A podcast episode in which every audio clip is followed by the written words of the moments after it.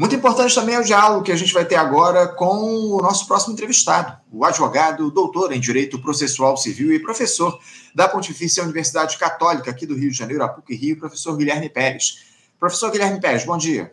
Muito bom dia, Anderson, a você e todos que nos acompanham. Guilherme, quero agradecer muito mais uma vez a sua disponibilidade em conversar com a gente aqui no nosso programa e temos assuntos aí muito importantes para tratar contigo, porque o ex-presidente Jair Bolsonaro, o Guilherme, ele segue firme aí naquele seu intuito de gabaritar o Código Penal brasileiro. Na semana passada, o ganhou proporções ainda maiores, um dos escândalos mais impressionantes da história da República, pela audácia dos envolvidos, o Guilherme, com o roubo de peças do acervo do Estado brasileiro pelo então presidente da República para venda no mercado paralelo em um caso que envolve, além dos familiares do ex-capitão, seu advogado e também integrantes das Forças Armadas. Guilherme, uma engenharia criminosa digna dos folhetins de comédia de mais baixo custo, que deixou rastros de todos os tipos, o reflexo, com referência, da incompetência dessa turma. Como é que você avalia, Guilherme, todo esse episódio? É, é incompetência mesmo desse pessoal que tentou aí é, comercializar essas peças roubadas lá da União, ou era muita certeza da impunidade a partir de uma eventual vitória nas urnas, Guilherme? Olha, Anderson, acho que talvez seja um misto das duas coisas, né? Acho que, em parte, realmente é uma incapacidade organizacional que se refletiu até na, na, na prática de crimes que normalmente se busca ocultar, né? Com é, apagamento de e-mails que ficaram na, na lixeira, esse tipo de atrapalhada. Ainda bem que fizeram assim, porque assim se permite que a investigação descubra. É, é raro se ver uma investigação que tão rápido consegue provas tão é, é, documentais, tão concretas e contundentes, né? É o que mostra realmente o, o que a gente passou em termos de, veja, se para né, prática de delitos a desorganização era tanta, certamente também era para a organização ali do governo e das coisas da máquina estatal, né? É, e também eu acho que tem esse lado, sim, da certeza da impunidade, é, da, da, visão que é, os membros do ex-governo tinham uh, da, da, sua, da, do seu treinamento ali de Forças Armadas, talvez essa, essa ideia de que não se mexe com as Forças Armadas, né? É, acho que também passou por aí, sabe? É, tem essa visão de que, essa certeza de que é, talvez fosse ganhar a eleição, ou mesmo não ganhando, teria uma rede de proteção ainda permanente, muito por meio né, das Forças Armadas, eu acho que fez parte dessa, dessa é, é, do tratamento que foi dado a essas questões, né, como banais. Uhum.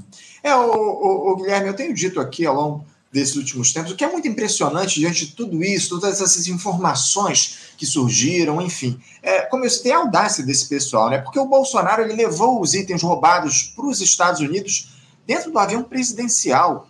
Comercializou esse material por lá e depois da primeira descoberta daquele conjunto lá de joias presenteadas pelos árabes e pedido de devolução pela justiça, onde lá tinha o tal do, do Rolex, enfim, que já havia sido vendido inclusive para uma loja lá na Pensilvânia, a defesa do Bolsonaro uh, enrolou as autoridades brasileiras para tentar dar um tempo aí de o advogado do ex-capitão ir lá aos Estados Unidos, o tal do Frederick Wassef, recomprar essa peça, entregá-la para o Mauro Cid e aí sim devolver para a União. Enfim, é um, é um negócio absolutamente inacreditável, né, o, o, o, Guilherme? A audácia desse pessoal. Exato, exato. Eu acho que tem também muito do desprezo pela, pela República, né? Pelas coisas da República. Então, é como o Bolsonaro sempre atuou, dizendo eu que mando, eu que faço, eu sou a lei praticamente, né? Não com essas palavras, mas quando ele disse, por exemplo, num determinado episódio que é, eu troco sim o, o, o chefe da Polícia Federal, eu que mando, né? Então, é, é, isso mostra realmente esse desprezo pela coisa pública, pelas leis, pelas regras que, que gerem. Ele já certamente, se perguntasse a qualquer assessor minimamente é, é, é né, estudado e, e, e, com um mínimo de também de talvez coragem de dizer para o chefe que é, a regra já era essa, né? O TCU agora quando mandou devolver é, alguns desses itens, não está inventando nada. É verdade que essa regra mudou um pouco ao longo do tempo, né? Nos governos é, Fernando Henrique, Lula, Dilma, né? O, o, os dois primeiros do Lula, é, essa regra era diferente, tanto que com, com, a mudança de regra pelo TCU, o próprio Dilma e Lula tiveram que devolver alguns itens que estavam em acervo é, é, não de uso pessoal, né, mas, digamos, um acervo de ex-presidente. É, mas é, pelo menos desde 2016 já estava claro que joias, pedras preciosas não entram nas exceções, né? Então, é, sabendo, vejam que, é, Anderson, está muito claro também que eles sabiam disso, no fundo, uhum. porque se tentaram entrar em mochila escondida, né, se tentaram, se, se foram lá recomprar, mesmo tendo uma liminar que segurava, né, o relator ainda não tinha determinado ali o retorno, mas eles já esperavam que o, o, o colegiado ali do TCU fosse mandar devolver, é, e aí fazem toda essa operação para recomprar, né? Ainda pagaram mais caro, né? O que é, é, é, é surreal, né? E, e, e, tudo isso mostra mesmo que eles no fundo sabiam o que estavam fazendo, né? Uhum. É, e como eu disse, as provas são muito contundentes. O Frederico Assef nega, né? Diz que não, não sabe, nunca viu o relógio, etc. Há um, aparentemente um recibo em nome dele da, da recompra desse relógio e eu acho que a Polícia Federal não vai ter dificuldade em cruzar informações, data de viagem, né? É, é vai já há notícias de que vai haver um compartilhamento com o FBI, né? Para coletar informações, então vai ser possível ver até o próprio deslocamento dele em território americano, se houver essa cooperação. Então, eu não acredito que vai ser uma prova difícil de produzir, não. Pois é, e a investigação ela acabou avançando de maneira muito rápida, justamente por conta dessa questão das provas, né, que são muito evidentes, né, dos rastros que foram deixados por essa turma. Enfim, inclusive a gente vai falar daqui a pouco a respeito, o, o Guilherme, dessa mudança da legislação, inclusive que é uma das alegações do bolsonarismo para tentar é, mostrar aí que não houve qualquer tipo de cometimento de crime em relação a esses presentes personalíssimos, enfim, a gente vai tratar disso daqui a pouco. Agora, o, como eu citei aqui, o envolvimento desses personagens todos parecem muito bem delineados, esse envolvimento, pelas provas que surgiram, como eu citei, amealhadas pela PF, mensagens de WhatsApp no celular lá do Mauro Cid, o nome do Asaf, nesse recibo que você citou de recompra do relógio nos Estados Unidos, o reflexo do general Mauro Lorena Cid naquela peça fotografada para venda. Isso é absolutamente inacreditável, enfim. Agora, diante de tantas provas contundentes, o, o, o Guilherme, é, alguma possibilidade desses personagens se livrarem de uma punição por esses crimes e mais? Em quais artigos do Código Penal essa turma vai se enquadrar? O próprio Mauro, Mauro Lorena Cid, o Frederico Wassef, o Mauro Cid, talvez até o Jair Bolsonaro como líder dessa organização criminosa? É, Anderson, é bom, e, e centralmente é o peculato, né, que é a apropriação de, de bens públicos, e sendo né, uma, uma organização criminosa também você tem ali a incidência dessa, dessa regra de formação é, que antigamente se chamava de formação de quadrilha, né, formação de grupo criminoso. Então, isso aumenta bastante as penas, né, como regra. É, então, são basicamente esses dois crimes. Entendo, entendo. É, não, é importantíssimo a gente dialogar a respeito de saber o que de fato, em que crimes essa turma vai ser enquadrada ao longo dos próximos meses. Agora, a, a Polícia Federal, o, o, Guilherme, ela requisitou também a quebra dos sigilos bancário e fiscal, tanto do Jair Bolsonaro como a, da, da ex-primeira-dama, Michele. A suspeita de que o ex-presidente tenha liderado, como eu citei aqui, essa organização criminosa. Cabe agora ao ministro do Supremo Tribunal Federal, Alexandre de Moraes, autorizar ou não a quebra desses sigilos. Você vê motivos aí para que o Alexandre de Moraes aceite esse pedido da PF, o Guilherme, é, é justo que os sigilos da ex-primeira-dama e do Bolsonaro sejam expostos nesse sentido? Sem dúvida, Anderson. É claro que a quebra de sigilo telemático, bancário, é uma medida excepcional do sistema penal, é bastante agressiva, mas ela é uma medida necessária para uma investigação criminal. Se há indícios outros do cometimento de crimes, e, e há, quer dizer, é, né, pessoas muito próximas a, ao ex-presidente dizendo que parte, ou pelo menos uma parte, pelo menos uma mensagem tem dizendo que seria entregue dinheiro a ele, mostrando que se pretendia é, entregar em dinheiro vivo, né? Quer dizer, qual é, qual é a circunstância em que levar uma maleta é, de dinheiro vivo é, é melhor do que é, fazer uma transferência bancária, né? Eles vão alegar o quê? Conveniência? Não. É, quem pensa né, é, que é melhor entregar o dinheiro vivo é porque quer esconder a transação bancária, assim, não tem outra, não tem outra possibilidade, né? Não sei, a gente é, tem a situação aí atual da Argentina, né? Não sei, quem já viajou atualmente para a Argentina sabe como é, é, complicado andar com o dinheiro está valendo né, pouco Então, quando você tira dinheiro lá, é, vê como é desconfortável andar com, com muitas notas, né?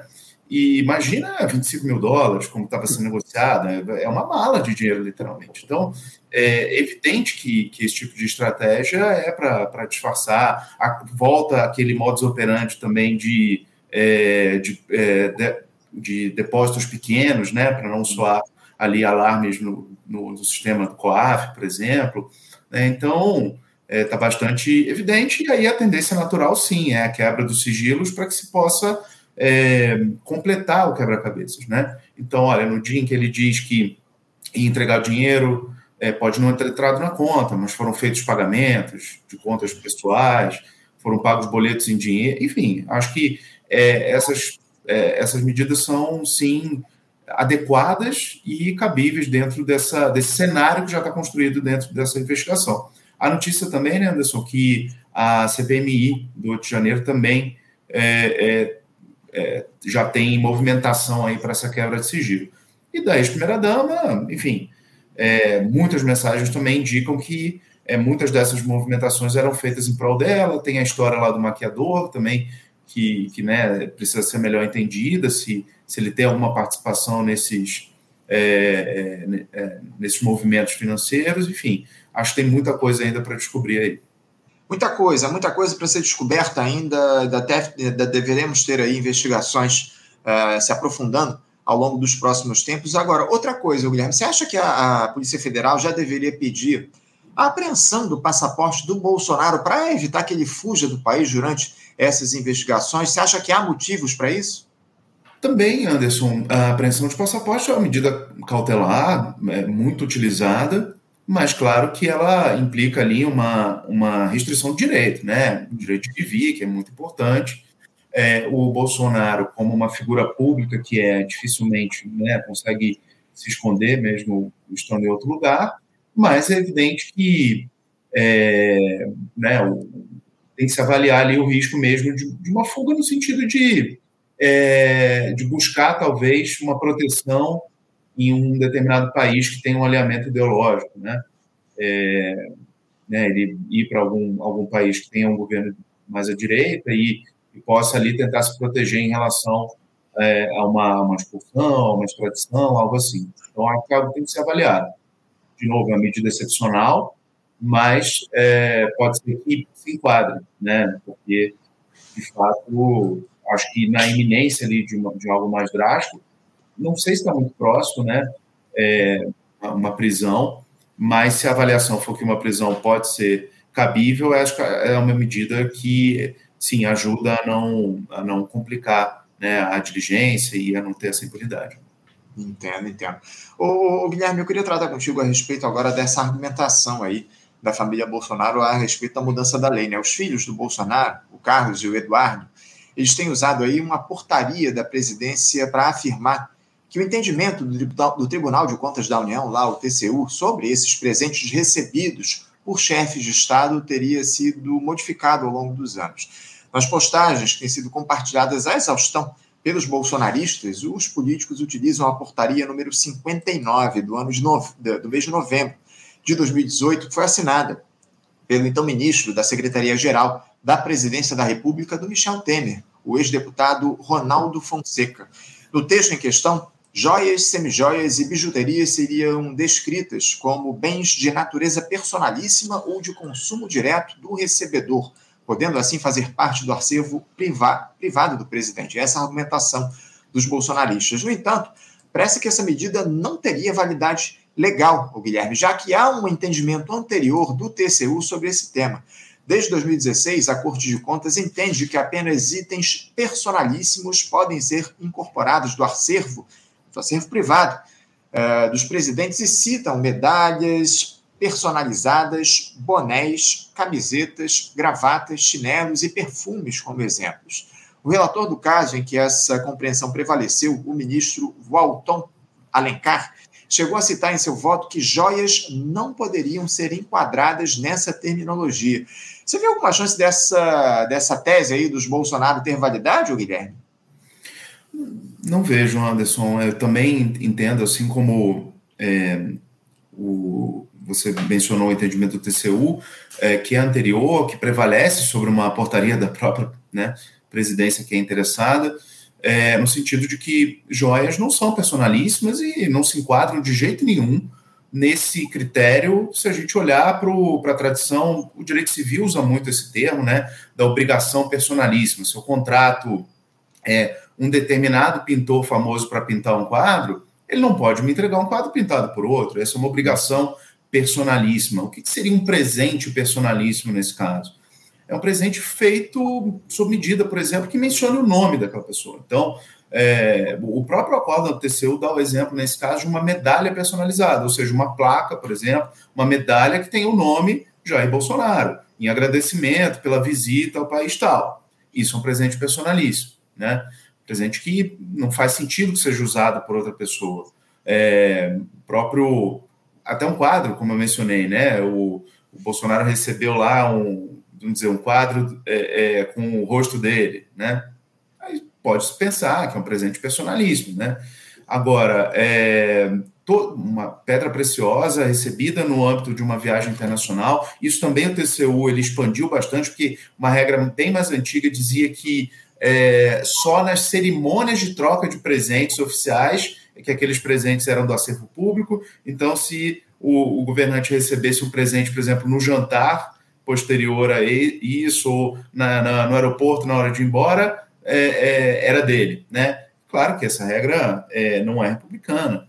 O, o, presidente do Brasil, quando também leva um presente para um governante estrangeiro, quem paga é a União. Então, os presentes que ele recebe devem ser também incorporados ao patrimônio da União, exceto esses que o próprio TCU diz, personalíssimos ou de consumo. Ele cita muitos exemplos de roupas, mas pode ser exemplos também até de alimentícios, né? Uma caixa de chocolates, algo assim, que é, né, seriam de consumo imediato. Todo o resto tem que ir para o acervo da União, não há dúvida, e eu acho que não tem espaço interpretativo aqui, nem zona cinzenta, para dizer que um presente de milhares de dólares não tem nenhum tipo de é, insígnia pessoal, dado no âmbito de uma, de uma viagem internacional é, oficial, possa ser considerado é, é um presente pessoal.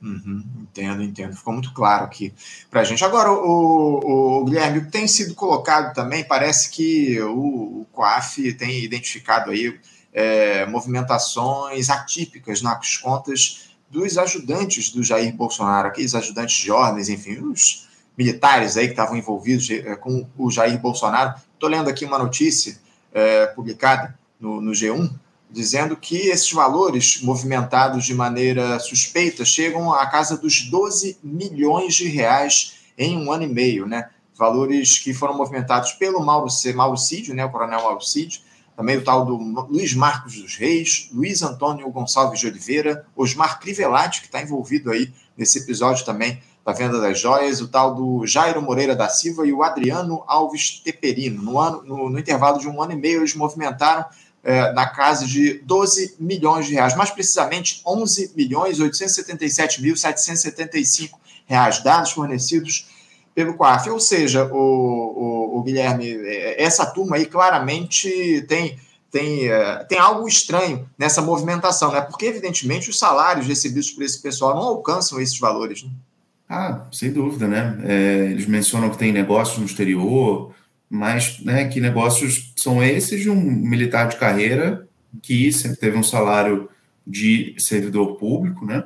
É, isso tem que ser muito bem investigado. E, e, e, essa participação, como a gente falou antes, de militares, parece ser muito ligada a uma, uma ideia de blindagem, uma ideia de que, sendo membro das Forças Armadas, vai ter já uma proteção natural. Talvez eles esperassem da própria instituição, que não tem felizmente não tem aparecido, né, nenhum tipo de é, manifestação, pelo menos ostensiva, de apoio institucional a essas pessoas, né, que se cometeram crimes comuns tem que, tem que responder por eles. É, e movimentações atípicas têm que ser sempre investigadas. É, acho que não tem, né, um, claro, a pessoa pode ir lá mostrar e provar para a própria Receita, né, é, que essas, esses ganhos foram oriundos de algum alguma herança que eles investiram, etc., mas é, investigando os períodos, as fontes de renda, não é difícil também chegar a uma conclusão. Né? é, se foi exatamente nesse período da, da presidência do Jair Bolsonaro, com eles como ajudante de ordens, viagens ao exterior, o próprio pai do Mauro Cid né, ocupou um cargo de comércio exterior, né? É, e, enfim, nesse, nesse período é, enriqueceram e criaram milhões de investimentos fora do país, isso precisa ser avaliado com lupa, sem dúvida. Não tenha dúvida, não tenha dúvida. Avaliar com muito critério todas essas movimentações. Uma outra coisa que chama atenção, Guilherme, é a utilização, como eu citei aqui, do avião presidencial, né, para o transporte desses itens lá para os Estados Unidos. Aliás, falando a respeito disso, Guilherme, falei aqui do envolvimento do, do pessoal das Forças Armadas nesse caso. A Justiça Comum, Guilherme, poderia julgar esses militares envolvidos no, nos casos aí das, das vendas aí das joias, enfim, o general Mauro Cid, o seu, aliás, o general Mauro Lorena Cid, né, o seu filho também, o coronel ex-ajudante de ordens, o Mauro Cid. É, esse inquérito ele teria de ser analisado pelo Supremo Tribunal Federal ou a, só, só, a Justiça Militar pode analisar esse tipo de caso? Anderson, essa é uma questão jurídica bastante complexa, mas a tendência nos últimos tempos do próprio Supremo, tem um julgamento que está paralisado, né, envolvendo aquela GLO no Rio de Janeiro, mas é, a tendência, e já foi o próprio despacho do Alexandre de Moraes né, nesses casos, é, no sentido de que a justiça militar não é aí personalíssima, não é intuito persona em todo e qualquer caso, como era um entendimento bastante antigo, né? É, no sentido de que bastava ser militar para ter que ser julgado pela justiça militar, não importando qual fosse o fato criminoso. Se fosse militar e fosse um crime previsto no Código Penal Militar, isso já bastaria para é, atrair a competência da justiça, da justiça militar. É, como eu falei, a tendência do, do próprio Supremo, é, eu entendo que é o, é o entendimento correto, é que só naquelas atividades tipicamente da função militar é que é competente a justiça militar para julgar, né? E obviamente que a justiça militar também serve para tempos de guerra, para outras situações. Mas crimes comuns, sem dúvida, deve ser a justiça comum. Eu acho que esse é o entendimento que vai prevalecer. Do Alexandre de Moraes, já sem dúvida, que ele já já revelou esse entendimento formalmente, mas eu acho que se isso for a pleno do Supremo, por exemplo, eu acredito que também prevaleça, muito embora esse julgamento dessa ADI é, esteja paralisado e ainda um pouco é, é, com votos um pouco divergentes, né? É, mas eu acredito que essa situação deixa bastante claro. Uma coisa é a GLO, que é, um, é, é uma zona cinzenta muito maior, né? Ah, aqueles militares estavam ali numa situação excepcional ou estavam na função de militares? Bom, esse caso é bem mais complexo. Agora, crimes comuns, peculato, né, é, lavagem de dinheiro, etc., isso evidentemente que não tem nada a ver com a função militar, até envergonha né, as Forças Armadas.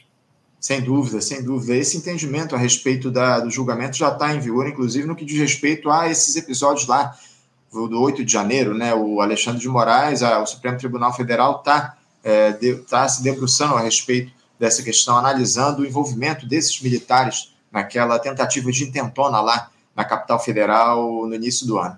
Ô, Guilherme, para a gente fechar aqui o nosso papo, eu também queria abordar esse episódio que se deu no dia de ontem, né, envolvendo o governador de Roraima, o Antônio Denário, teve seu mandato cassado pelo Tribunal Regional Eleitoral do Estado por distribuição de cestas básicas no período eleitoral do ano passado. Ele está no segundo mandato dele lá no, no, governo do Estado e cabe recurso ainda dessa decisão do, do tribunal ao TSE, né, ao Tribunal Superior Eleitoral. Com isso, ele permanece no cargo até a decisão superior. Em nota, o governador Antônio Denário disse que está com a consciência tranquila de que fez o correto pelo bem do povo Abre aspas, as ações realizadas pelo nosso governo sempre tiveram o objetivo de ajudar quem mais precisa. Fecha aspas. O governador do estado informou que, aliás, o governo informou que o, governador Antônio Denário vai recorrer dessa decisão.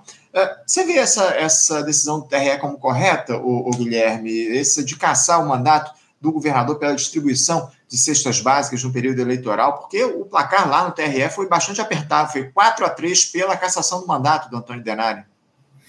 É, Anderson, o que consta, o que dizem as notícias é que é, a distribuição de cestas básicas, né, o programa de segurança alimentar do Estado, teria sido, digamos, bastante reforçado ali nos meses né, da, da do, do, período eleitoral.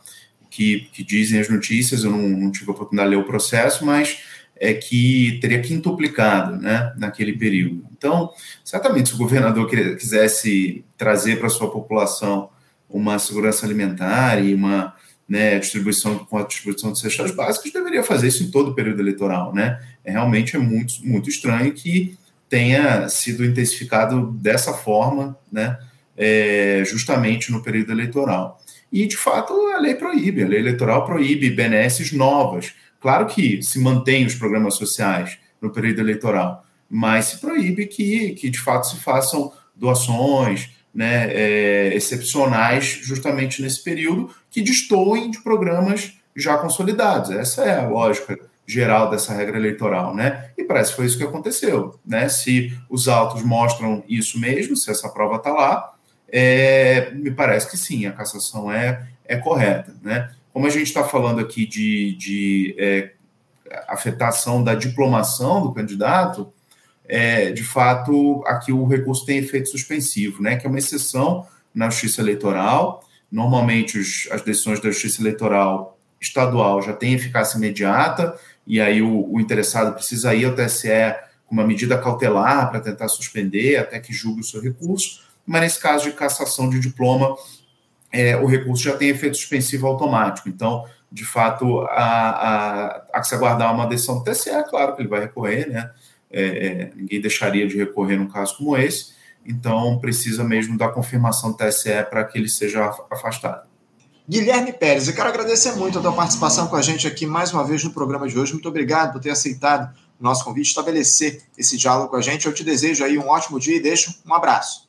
Eu que agradeço o convite, Anderson. Deixo um abraço a todos. Bom dia para você. Até a próxima.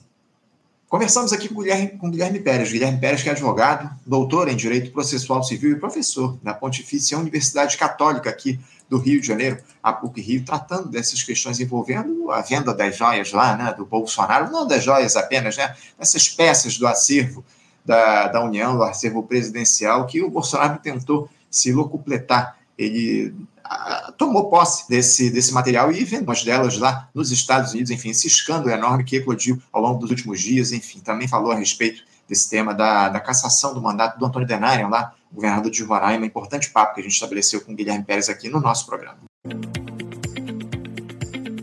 Você, ouvinte do Faixa Livre, pode ajudar a mantê-lo no ar. Faça sua contribuição diretamente na conta do Banco Itaú, agência 6157 conta corrente 99360, dígito 8. Esta conta encontra-se em nome do Sindicato dos Professores do Município do Rio de Janeiro e região, o Simpro Rio, uma das nossas entidades patrocinadoras, mas seus recursos são destinados exclusivamente para o financiamento do nosso programa. Você pode fazer sua doação de qualquer valor, utilizando também a nossa chave Pix, que é ouvinte@ programafaixalivre.com.br. Sua contribuição é fundamental para a manutenção desta trincheira progressista no ar.